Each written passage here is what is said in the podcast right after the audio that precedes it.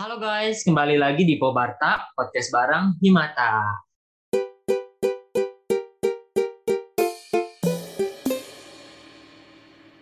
Nah guys, selamat datang di season baru Pobarta, juga ditemani dengan host baru nih. Perkenalin, nama aku Rio, dan di sini kita bakal ngobrol-ngobrol dengan section ngoceh, ngobrol receh, dengan juga podcast kali ini tuh ada tema yaitu organisasi penting gak sih? Nah di sini aku nggak sendirian tentunya. Aku ditemenin sama dua narasumber yang kece-kece dan juga keren-keren nih di bidang organisasi sesuai dengan tema kita. Ini kita ada Ko Calvin dan juga Ko Revaldo. Halo Ko, gimana kabarnya Ko? Halo, halo, halo semuanya. Baik kabarnya. Rio gimana Rio? Baik. Boleh nih kok, mungkin dari Ko Revaldo dulu, perkenalan singkat dan juga kesibukannya kali ini apa nih? Oke, halo semuanya pendengar podcast Pobarta. Uh, kenalin, nama aku Revaldo uh, dari uh, mahasiswa akuntansi Maranata angkatan 2019. Kesibukan sekarang ya menjalani uh, penatnya perkuliahan semester akhir gitu aja sih. Masih semester akhir ya kok? Iya, dan Itu semoga cepat-cepat keluar sih. Amin. Betul, semoga dengan, dengan baik ya kok. Mungkin kok iya. Calvin ya. sekarang boleh perkenalan singkat dan juga sibukannya kali ini apa kok? Boleh, boleh bentar ya. Halo semuanya, salam kenal. Nah, saya Calvin Hermanto. Saya adalah alumni mahasiswa Universitas Kristen Maranatha jurusan akuntansi. Saya berkuliah tahun 2017 dan saya lulus tiga setengah tahun pada tahun 2021. Nah, kalau ditanya apa kesibukannya sekarang, saya adalah seorang profesional networker dari salah satu perusahaan kesehatan dan juga banker di Bandung. Gitu sih Rio. Wih, keren nih. Berarti kita sekarang udah punya dua sisi pandang. Yang satu Korevaldo yang mungkin masih kuliah, dan juga yang satu lagi Ko Calvin yang udah masuk ke dunia kerja. Wih, ini menarik banget nih. Nah, dua-duanya ini aku dengar uh, aktif ya dulu pernah di organisasi mungkin kok. Ya, betul banget gitu Rio. Dulu saya pernah punya pengalaman organisasi, salah satunya adalah di Himata ini gitu. Wih, keren nih. Oke, sekarang aku mau mulai nih. Uh, mungkin pertama-tama aku mau nanya dulu nih, menurut menurut Korevaldo dulu nih, apa sih organisasi itu kok? Oke, uh, langsung definisi nih ya. Iya. Tapi sebelumnya uh, terima kasih dulu dong uh, buat panitia sama apa sama Himata udah buat podcast ini terus udah ngundang aku sama Ko Calvin di sini untuk ngobrol-ngobrol sama kalian. Uh, semoga harapannya uh, pendengar juga bisa ngambil sesuatu lah ya dari kita Uh, cuman ya balik lagi baik atau buruknya dari omongan kita ntar uh, dipilah-pilih aja sama uh, pendengar gitu ya. Kalau ma kalau balik lagi ke masalah apa ke definisi organisasi menurut aku uh, mungkin organisasi itu uh, lebih ke tempat di mana uh, orang-orang yang punya keinginan yang sama. Terus semua orang itu bekerja keras untuk mencapai keinginan itu mungkin keinginan di sini tuh uh, lebih ke arah visi misi organisasi itu sendiri sih. Uh, tapi pasti ada juga keinginan masing-masing uh, orang-orangnya untuk tumbuh dan berkembang atau enggak uh, belajar banyak hal baru atau cari pengalaman baru dan banyak tujuan masing-masing. Kan tujuan masing-masing orang masuk organisasi kan banyak ya. Ya, gitu aja sih menurut aku. Wih, berarti menurut Korea Valdo itu organisasi itu tempat berkumpulnya orang untuk mencapai tujuan bersama ya kok? Betul. Selain itu juga ada tujuan pribadi yang mungkin orang itu pengen ngembangin skill, nge-improve dirinya gitu atau apa pun gitu. Siapa tahu mau cari jodoh kan kayak Rio gini kan siapa tahu ya. Ih, boleh nih kok. Sekarang kita ke Kok Calvin nih. Kalau menurut Kok Calvin, apa sih organisasi itu? Oke, sebelum saya menjawab, eh, saya juga lupa gitu. Saya juga mau ngucapin yang Revaldo bilang, sebelumnya terima kasih juga udah mengundang saya pribadi ke dalam podcast ini gitu dan juga semoga bisa menangkap sesuatu atau hikmah dari podcast ini gitu. Nah, tadi kan Revaldo nanya, nah saya sekarang mau jawab nih, apa sih organisasi? Menurut saya organisasi adalah tempat berkumpulnya orang-orang yang memiliki visi misi yang sama dan di mana juga bertujuan bersama untuk mengembangkan dan meningkatkan kualitas serta mutu dari organisasi atau tempat berkumpulnya orang tersebut. Kalau menurut saya sih kira-kira begitu Rio. Wih, menarik nih. Berarti organisasi itu tempat untuk mencari pengalaman dan juga ilmu-ilmu ya, Kok? Betul banget. Gitu. Jadi sama-sama belajar di organisasi ini. Nah, sekarang kita mau ngebahas organisasi di perkuliahan. Nah, sebelum itu aku mau tanya dulu nih, apa sih penting, apa pentingnya ada organisasi ini di kampus? Boleh menurut Kok Calvin? Oke, nah menurut saya sangat penting gitu, karena artinya kampus peduli dan berusaha juga memfasilitasi terkait dengan pengembangan serta peningkatan kreativitas dari diri mahasiswa. Karena menurut saya mahasiswa dituntut bukan hanya cerdas secara pelajaran atau materi aja, tetapi juga kita harus secara hard skill maupun maupun soft skillnya. Nah, di sini kita bisa mengasahnya di organisasi ini. Jadi menurut saya penting banget sih Rio. Ya, berarti menurut Kok Calvin itu eh, kampus itu mempunyai fasilitas untuk para mahasiswanya untuk mengembangkan diri lebih ya kok? Iya betul banget Rio. Eh, untuk menurut uh, Korevaldo gimana nih? Apa pentingnya ada organisasi di kampus? Uh, menurut aku sih tadi yang udah dijabarin sama Kok Calvin sih udah udah oke okay lah ya, udah udah emang itu jawabannya. Terus jawaban aku juga sama masih sama pentingnya uh, organisasi di kampus itu. Tujuannya ya pasti yang pertama sih pasti membanggakan nama alma mater uh, universitas itu sendiri ya. Entah itu tuh dari uh, jenjang himpunan, senat, mungkin BEM atau UKM mungkin. Nah, selain itu juga mungkin organisasi di kampus tuh uh, hadir jadi buat uh, wadah untuk mahasiswanya mengimprove diri supaya jadi versi yang lebih baik lagi dan mungkin biar mahasiswanya nggak pada bosen kali ya belajar di kelas mulu gitu uh, tapi belajar bisa bisa belajar bersosialisasi gitu sama uh, orang lain uh, untuk dapetin hal-hal uh, yang nggak bakal bisa didapetin di kelas gitu. Itu sih. Jadi uh, organisasi itu bisa menambah relasi juga ya kok bisa membuat pertemanan dan juga healing gitu. Bisa pertemanan, uh, percintaan, iya. Itu. Nah, berarti secara tidak langsung organisasi itu juga penting sendiri buat mahasiswa-mahasiswanya. Tetapi mungkin kita bisa lihat sekarang banyak juga mahasiswa yang belum ingin atau belum uh, tertarik buat masuk organisasi mungkin karena malas ataupun takut atau minder untuk ikut organisasi. Uh, menurut Ko Calvin dan Ko Revaldo, kenapa sih orang-orang bisa ngerasa malas ataupun takut ataupun uh, minder buat masuk ke organisasi? Oke, jadi karena pertanyaannya kenapa ini ya menghindar gitu untuk masuk organisasi ya? Iya. Nah, mungkin ada juga yang berpikiran mungkin buang waktu atau hanya capek-capek tenaga, keluar biaya. Juga ada yang malas untuk perjualan atau danus untuk kas organisasi atau lainnya. Nah, dulu malah saya sempat juga gitu dibecandain sama teman-teman. Ah sih mau pasti jual resolve sok yakin orang masuk nah kalau mungkin teman-teman yang kurang ngerti gitu ini sedikit translate-nya ya. Jadi ah ini mah udah pasti mau jual risol sok yakin saya mah. Ada mau gimana lagi ya? Karena itu itu kan tujuannya juga gitu nggak bisa dihindarin itu dulu di era saya sebelum covid gitu mungkin kalau di era Revaldo beda ya jadi pasti ada tantangan sendiri lah itu sih menurut saya Oke, jadi mungkin ada uh, perspektif orang yang melihat bahwa organisasi itu seperti itu. Jadi banyak juga orang yang mungkin takut ataupun minder buat masuknya ya, kok ya? Iya, betul banget. Betul. Boleh mungkin menurut Korevaldo gimana nih, kok? Oke, kalau dari aku sih uh, mungkin sudut pandang aku kalau malas gara ini ya orang-orang tuh udah punya kesibukan di luar kali ya, udah punya zona nyamannya mereka gitu, uh, sehingga mereka tuh uh, malas gitu ninggalin zona nyaman mereka. Jadi menurut aku orang-orang yang mau ikut di organisasi itu punya nilai lebih sih, uh, karena mereka tuh berani buat tinggalin zona nyaman mereka. Terus semoga mereka yang berani itu bisa nemuin uh, organisasi yang jadi zona yang jauh lebih aman dari uh, zona yang lebih nyaman uh, daripada uh, sebelumnya gitu.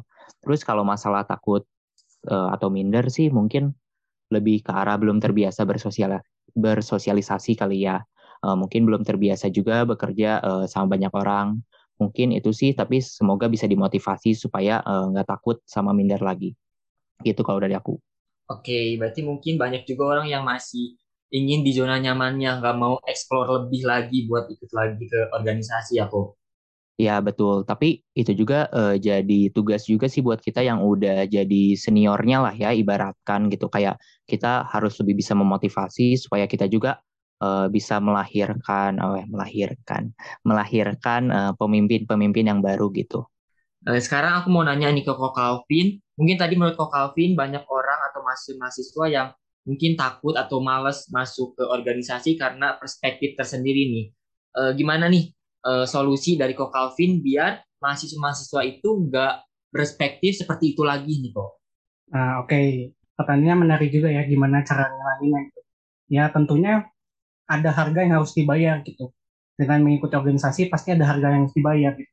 Karena pengalamannya berharga juga. Pengalaman yang berharga pasti mengorbankan sesuatu juga. Gitu. Tapi yang harus diingat, kita di sini nggak sendiri gitu. Ada orang lain juga. Nah, kalau ikutin salah satu slogan klub bola terbesar lah, Liverpool gitu bilangnya, you never walk alone. Jadi di sini kita nggak sendirian, kita juga pasti punya teman-teman yang saling support, dan saya bisa bilang ya ini salah satu solusinya gitu. Gitu sih Rio. Oke, jadi mungkin lebih berani aja buat coba ya kok. Iya betul, seperti yang Revaldo bilang juga, gimana cara kita keluar dari zona nyaman ini gitu. Karena tidak ada pertumbuhan ketika kita ada di zona nyaman atau kita stay di zona nyaman. Oke, kita kembali lagi ke Korevaldo nih. Mungkin aku mau tanya nih, eh, gimana sih cara orang-orang bisa keluar dari zona nyamannya supaya lebih eksplor lebih lagi nih di luar kok? Kalau dari aku sih pasti pertama harus berani ya, uh, berani aja gitu, uh, nggak usah lah uh, takut, males atau minder gitu ya. Uh, ilangin aja perasaan itu, yolo aja, hidup cuman sekali gitu ya. Ambil aja setiap kesempatan yang datang gitu. Jangan sampai uh, nyesel punya perasaan kayak tadi gitu. Siapa tahu kalian uh, melewatkan gitu ilmu-ilmu penting, pertemanan baru, dan itu juga siapa tahu bisa jadi zona yang lebih nyaman kan nggak tahu ya kalau nggak dicoba itu sih kalau dari aku nah berarti harus lebih berani buat uh, ikut nyoba di luar zona nyaman kita. Karena mungkin menurut aku juga lebih baik menyesal mencoba daripada menyesal tidak mencoba ya kok. Eh cakep Rio. Iya gitu sih. Oke okay.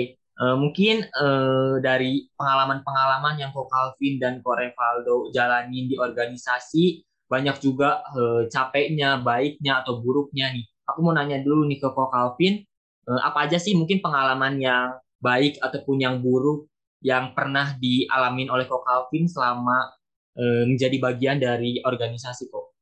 Oke, ini pertanyaannya menarik juga gitu untuk dijawab. Pasti di setiap berorganisasi pasti ada pengalaman baik atau buruknya. Pasti ada hikmahnya sendiri kalau kita bisa mengambil gitu dari setiap kejadian yang ada. Nah, saya mulai dari bagian yang buruk dulu kali ya, karena lebih menyenangkan gitu. Buat saya gitu yang buruknya, daripada yang baiknya dulu kalau di awal. Kalau yang buruknya buat saya yang pasti ya waktu bermain saya berkurang gitu. Pasti uh, fokus pada program kerjanya, gimana biar maksimal, biar kita bisa ngasih yang terbaik terbaik juga. Terus yang kedua, akan ada saatnya waktu begitu padat atau full, sampai kita perlu siapin banyak banget tenaga dan pikiran.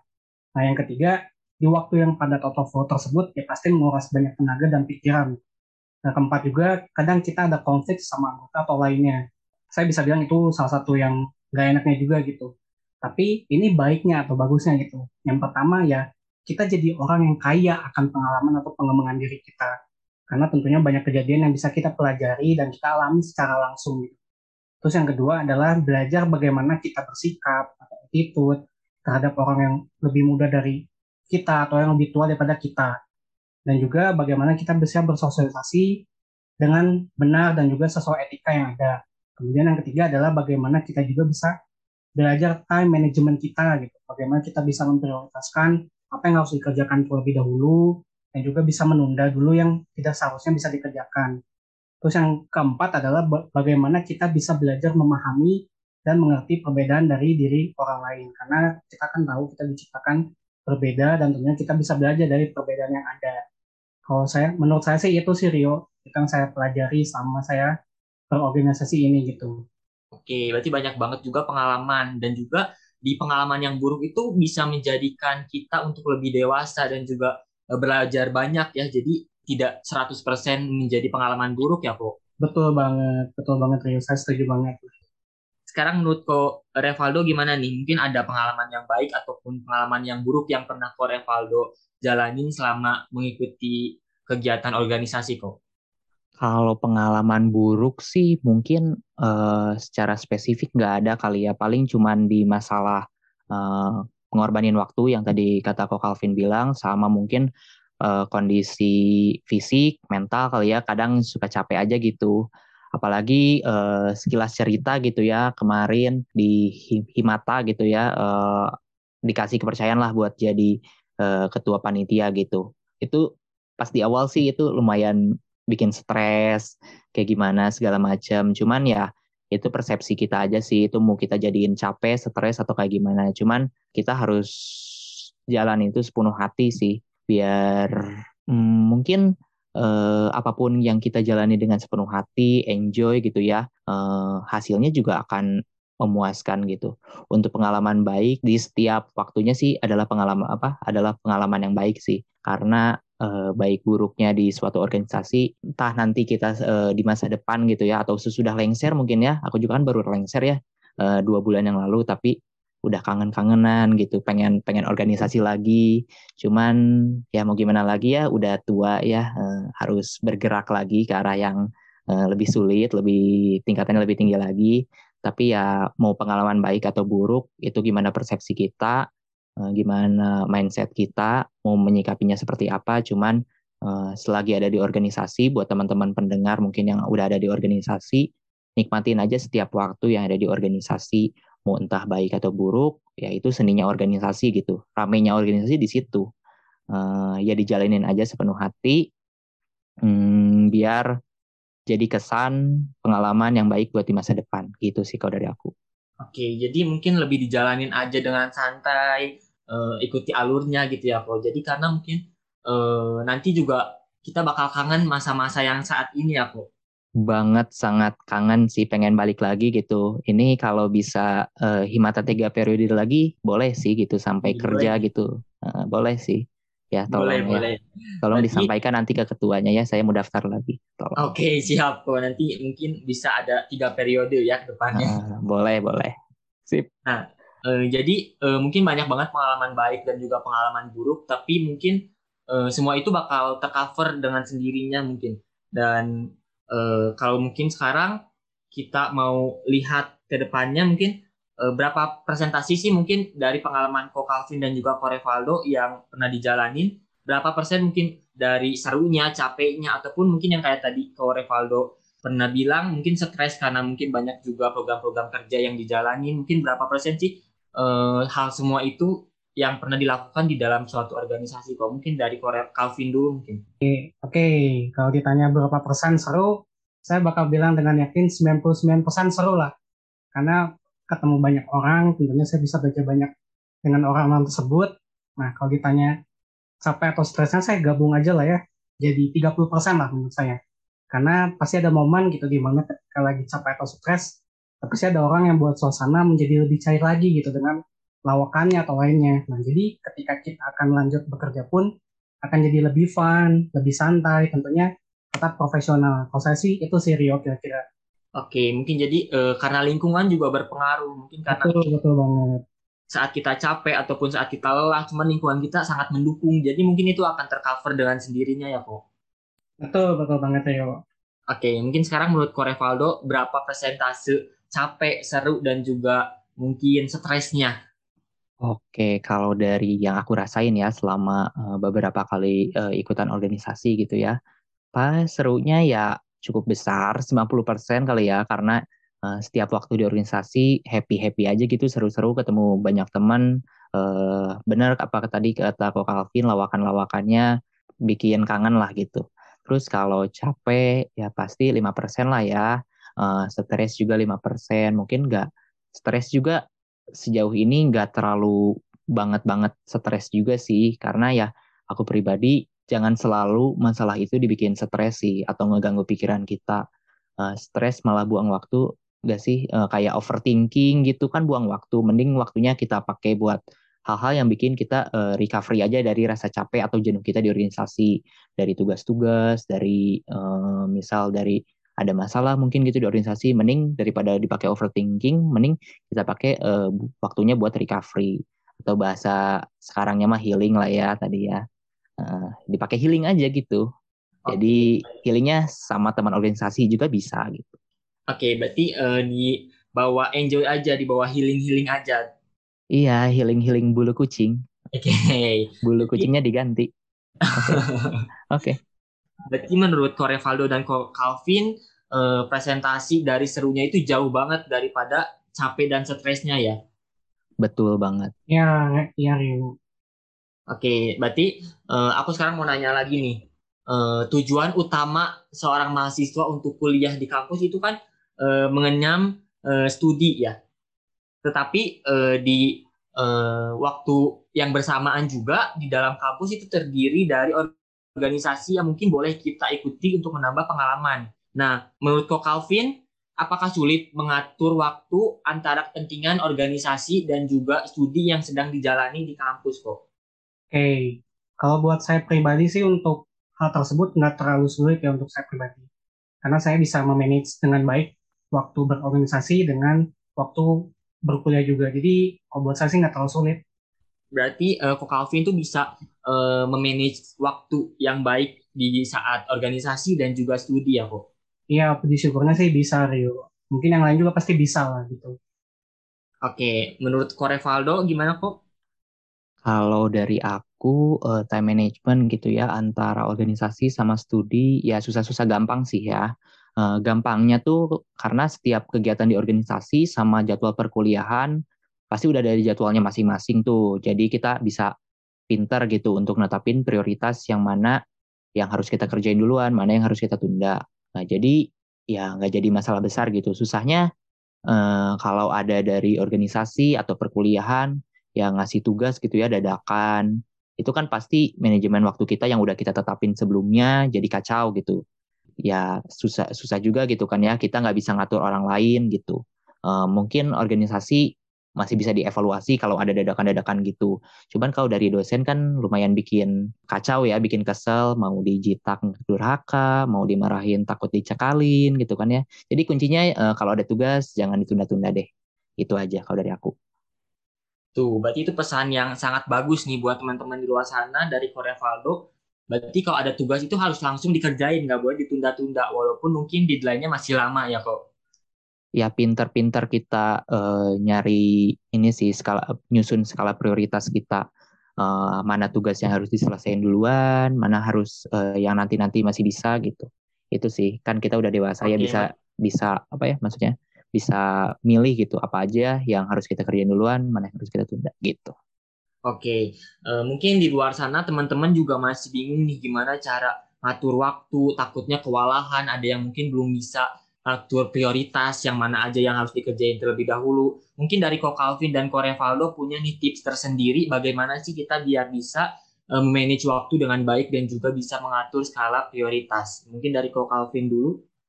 Oke, kalau saya sih yang pasti ya punya skala prioritas lah dalam bekerja gitu. Jadi kita urutkan dulu mana yang sangat-sangat penting sampai yang bisa kita kerjakan tapi belakangan gitu. Nah kemudian belajar juga untuk bisa fokus gitu pada apa yang dikerjakan. Ya pada praktiknya memang mudah untuk di, diucapkan, tapi ya maksudnya mudah untuk diucapkan tapi praktiknya sulit gitu karena tidak semua orang terbiasa gitu. Tapi saya percaya gitu seiring berjalannya waktu kalau kita melakukan hal tersebut dengan rutin, maka ke depannya akan mulai terbiasa. Itu yang saya lakukan sih selama saya kuliah dulu gitu Rio. Jadi udah terbiasa sih Rio dari awal masuk sampai lulus kuliah gitu sih. Tuh, berarti tips dari Calvin itu harus terbiasa dengan uh, prioritas-prioritas yang mungkin harus dikerjakan terlebih dahulu. Oke, sekarang kita ke Korevaldo. Gimana nih kok? Mungkin ada tips tersendiri yang bisa dilakuin oleh teman-teman atau dicontoh juga buat teman-teman di luar sana. Oke, kalau dari aku sih secara garis besar sama kayak kok Calvin juga, uh, kayak nyusun skala prioritas. Mungkin kita bisa nyusun tugas-tugas mana aja gitu ya, kita nyusun di notes HP gitu kan yang bisa di checklist-checklist ya atau enggak uh, di sticky notes atau di mana lah gitu kita bisa tulis. Terus ada kesan uh, bahagia sendiri nggak sih kalau kita udah ngechecklist atau ngecoret gitu ya, ngasih tugas-tugas yang udah kita kerjain gitu udah selesai kayak ada perasaan lega aja gitu nggak ada lagi beban mengurangi beban gitu kan ya. Udah jadi beban keluarga gitu kan ya. Udah berat. Mungkin beban tugas-tugas kuliah lainnya bisa dicoret gitu sih paling. Cuman mau nambahin lagi nih uh, kalau semisal uh, kita di organisasi ada problem tugas gitu ya kan siapa tahu juga ada sesuatu yang tabrakan gitu ya secara jadwal sama uh, studi. Nah kita juga bisa tuh namanya delegasi tugas. Delegasi tugas tuh berarti kita minta bantuan orang lain buat uh, kerjain tugasnya istilahnya begitu cuman ya jangan jadi terus-terusan delegasi tugas ntar dilihat-lihat kok nih orang doyan gitu ya delegasi tugas ya kalau sering delegasi tugas juga berarti ada yang nggak benar gitu sama time management kita. Intinya sadar diri ya kita sebagai mahasiswa dan juga pengurus organisasi uh, harus bisa netapin uh, posisi kita. Kitanya lagi bisa, ya bisa dikerjain gitu. Kalau enggak, ya di delegasi tugas aja. Gitu sih. Oke, berarti uh, mungkin kalau yang ingin delegasi tugas, mungkin kalau kepepet ataupun ataupun mungkin lagi bener-bener nggak bisa, jangan yang bisa di nggak bisa nggak bisain ya kok. Iya betul, jangan alasannya nggak masuk akal ntar tugas apa delegasi tugas ya. Jadi harus emang yang benar-benar urgent banget lah gitu untuk kita bisa kasih delegasi tugas ke orang yang tentunya bisa kita percaya juga gitu. Oke, itu ada banyak banget tips dari Ko Calvin dan juga Ko Revaldo yang mungkin mulai dari sekarang boleh nih teman-teman eh, praktekkan di kehidupan sehari-hari. Mungkin yang mungkin masih SMA tugas-tugasnya boleh tuh diprioritaskan yang mana ataupun kegiatan-kegiatan sehari-hari mana aja nih yang harus dikerjakan lebih awal gitu.